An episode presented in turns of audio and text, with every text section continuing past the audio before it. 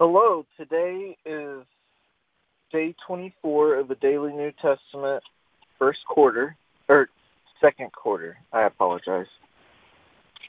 And we are going over Luke 15.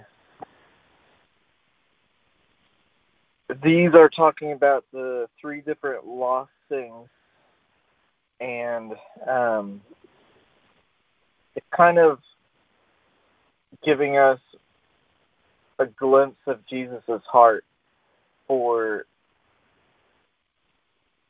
people who don't know him, for the lost, and that we would have a desire to, to be like him.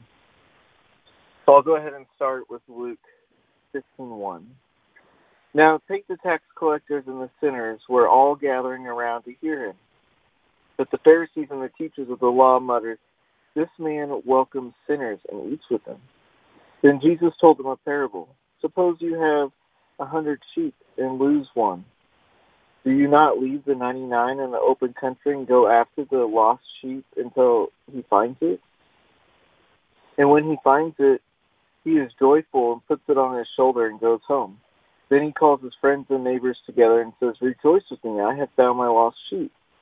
I tell you that in the same way, there will be more rejoicing in heaven over one sinner who repents than over 99 righteous persons who do not need to repent.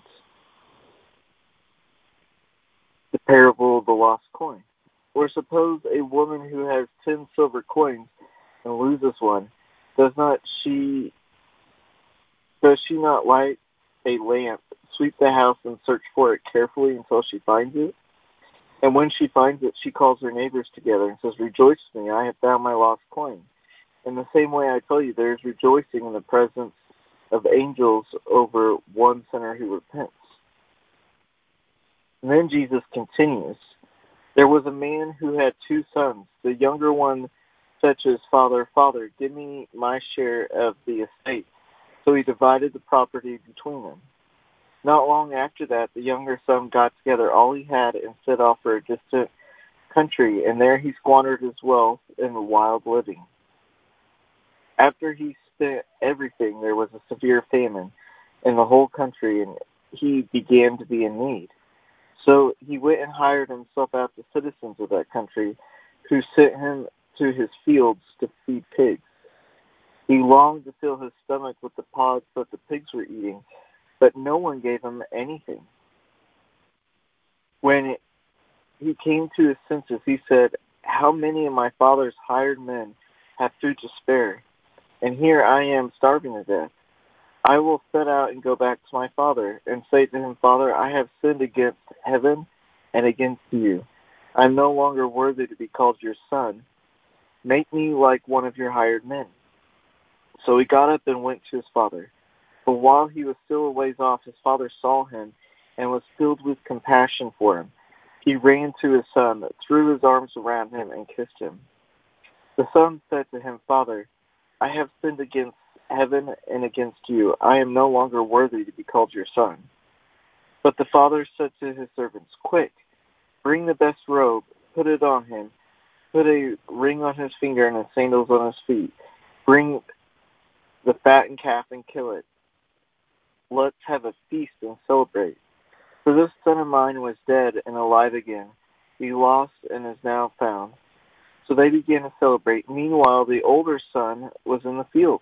When he came near to the house and heard the music and the dancing, so he called one of the servants and asked him, What is going on? When is your brother has come?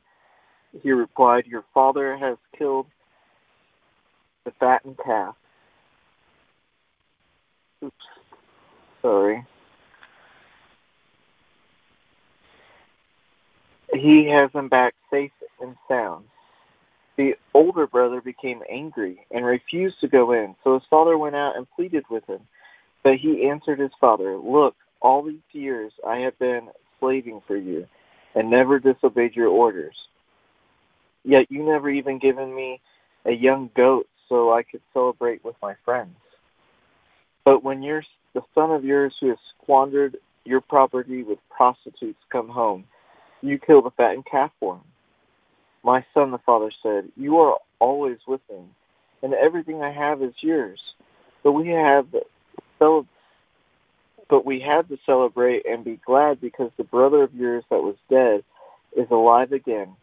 He was lost and is now found.